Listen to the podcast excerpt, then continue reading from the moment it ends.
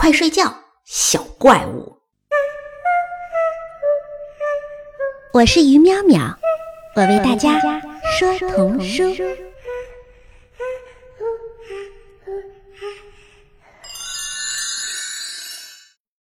二零二三年八月三十一日晚九点五十五分，此时此刻，我楼下的妈妈已经跟宝贝讲了快十分钟的道理了。我觉得妈妈已经在爆发的边缘了。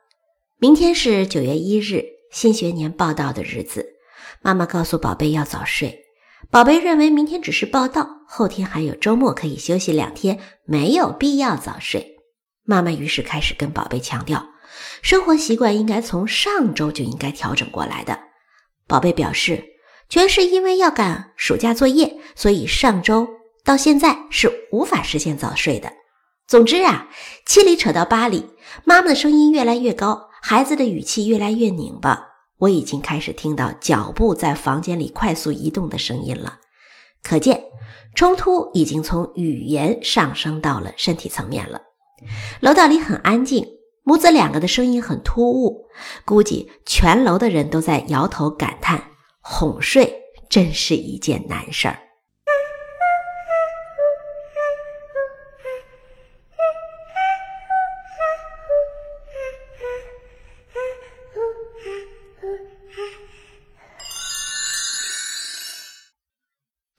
情仿佛对于各年龄层的小孩都有问题。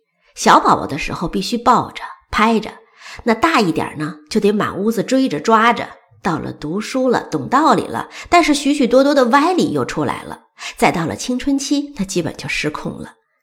绘本《睡觉去小怪物》描绘的就是被哄睡折腾到发疯的一位老父亲。绘本当中的小宝处于。会走路，能跑，但是不太能逻辑沟通的状态。从头到尾，故事当中的小宝贝都是以绿色小怪的模样出现的，可见老父亲出场的时候，肾上腺素已经开始急速飙升了。他追着小宝贝满屋子的跑，好不容易抓住了宝贝，宝贝在他手上死命的挣扎，完全不受控制。此时妈妈出场，才让场面平静下来，宝贝是安抚住了。但老父亲又深深感受到了自己的无力，总算孩子在母亲的沟通之下同意放弃反抗行为，跟着老父亲上楼，进入到了入睡前的流程了。小宝贝又开始出新幺蛾子了，睡前嘛要上个厕所，要慢慢洗漱，要选择一本睡前共读的书，每一件事情呢都是上床前必须的流程。宝贝的确在完成妈妈要求他做的事情，只是。宝贝把行动的速度放慢了两到三倍，老父亲能怎么办？老父亲只能耐着性子等着，等着，等着，心里想着你这个小妖怪。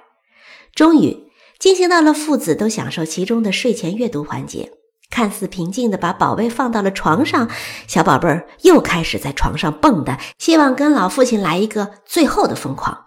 老父亲板着脸，坚持原则的给宝贝喂完水，然后把他放到床上，亲吻，道晚安，长长的松了一口气，走出宝贝的房间。此时，宝贝跟老父亲道晚安，并说出了全书最精华的一句话：“晚安，怪物爸爸。”怪物，这是老父亲整个晚上都在心里念叨了无数遍的词儿，却在最后被宝贝安到了自己的头上。的确，让我们转个视线，从宝贝的视角来看一看这位老父亲。好容易今天有机会和爸爸一起来玩，爸爸要哄睡，多好的机会呀！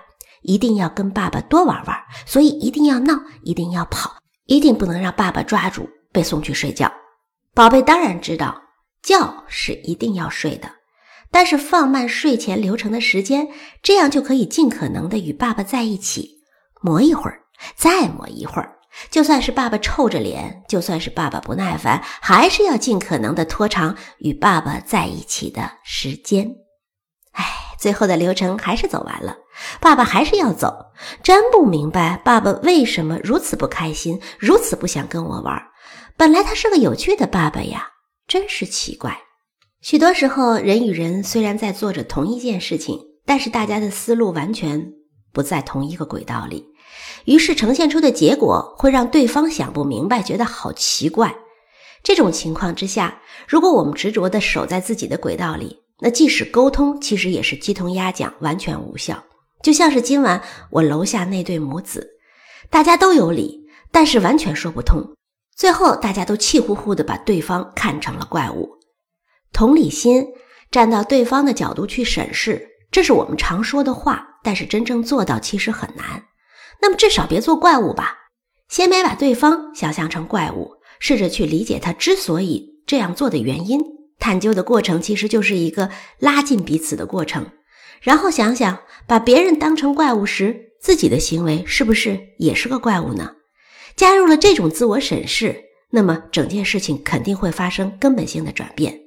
这不是一件容易的事情，特别是当开学临近，必须完成作业、必须睡觉的时候。但是，请不要放弃。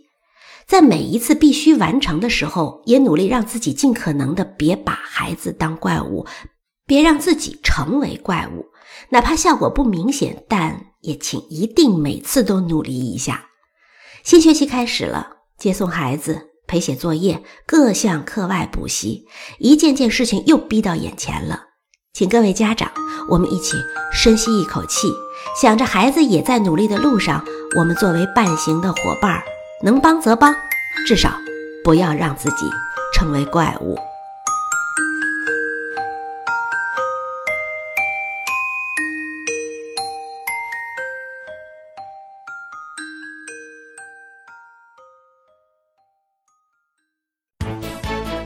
我是于淼淼，我为大家说童书，欢迎你关注于淼淼，听更多我为大家播讲的故事。睡觉去，小怪物！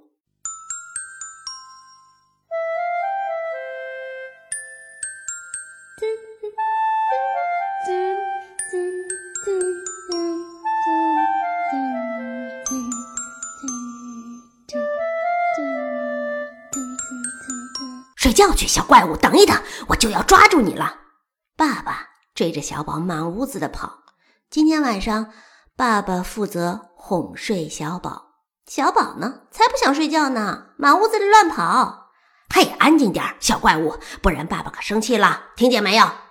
爸爸终于抓到了小宝，他把小宝死死的钳住，扛到自己的肩膀上。啊，放我下去，放我下去！好，我放你下去，你去亲亲妈妈，然后咱们上楼睡觉，好不好？嗯。小宝拼命的挣扎着，还好。妈妈来了！不不不，我不要亲妈妈，我不要去睡觉。妈妈蹲下身子，好好的抱住可爱的小宝，来，让妈妈亲亲你。晚安，我的小宝贝。好，妈妈亲完了，真的就要上楼睡觉了。睡前大家都要互相亲一下的。爸爸耐心的跟宝贝说，但是。爸爸此时的脸色真的让人看了不太舒服。就不就不就不，就是因为爸爸臭着脸，所以本来喜欢亲亲的宝贝也不愿意亲了。我要和你先说好，小怪物，不许再下楼了。现在我们上楼去。嗯，抱抱抱抱，就这样，爸爸抱着宝贝儿上楼了。接下来就进入到了睡前流程。首先要洗漱，宝贝站在水池旁，开始拿着自己的牙刷东刷刷西刷刷。啊，不不不不不行，真恶心！我跟你说过多少遍了，这是牙刷，是伸进嘴巴里刷牙齿的啊！你不能拿它刷水管，你不能这么做，实在是太脏了。可是宝贝才不听呢！你既然叫我小怪物，那我就是小怪物吧。接下来的流程是拉屎，拉屎，好吧，拉屎是需要很多时间的。我就是要坐在马桶上拉拉拉，发呆发呆发呆。怎么样，你拉出来了没有？爸爸这个时候已经百无聊赖，满脸都挂着不耐烦、不耐烦、不耐烦了。嘿，你要是磨磨蹭蹭的，那我可没有时间给你讲故事了。啊，讲故事。好的，好的，呃，我现在马上就完事儿了，呃，走走走走走，呃，我们我们现在就去就去找书去。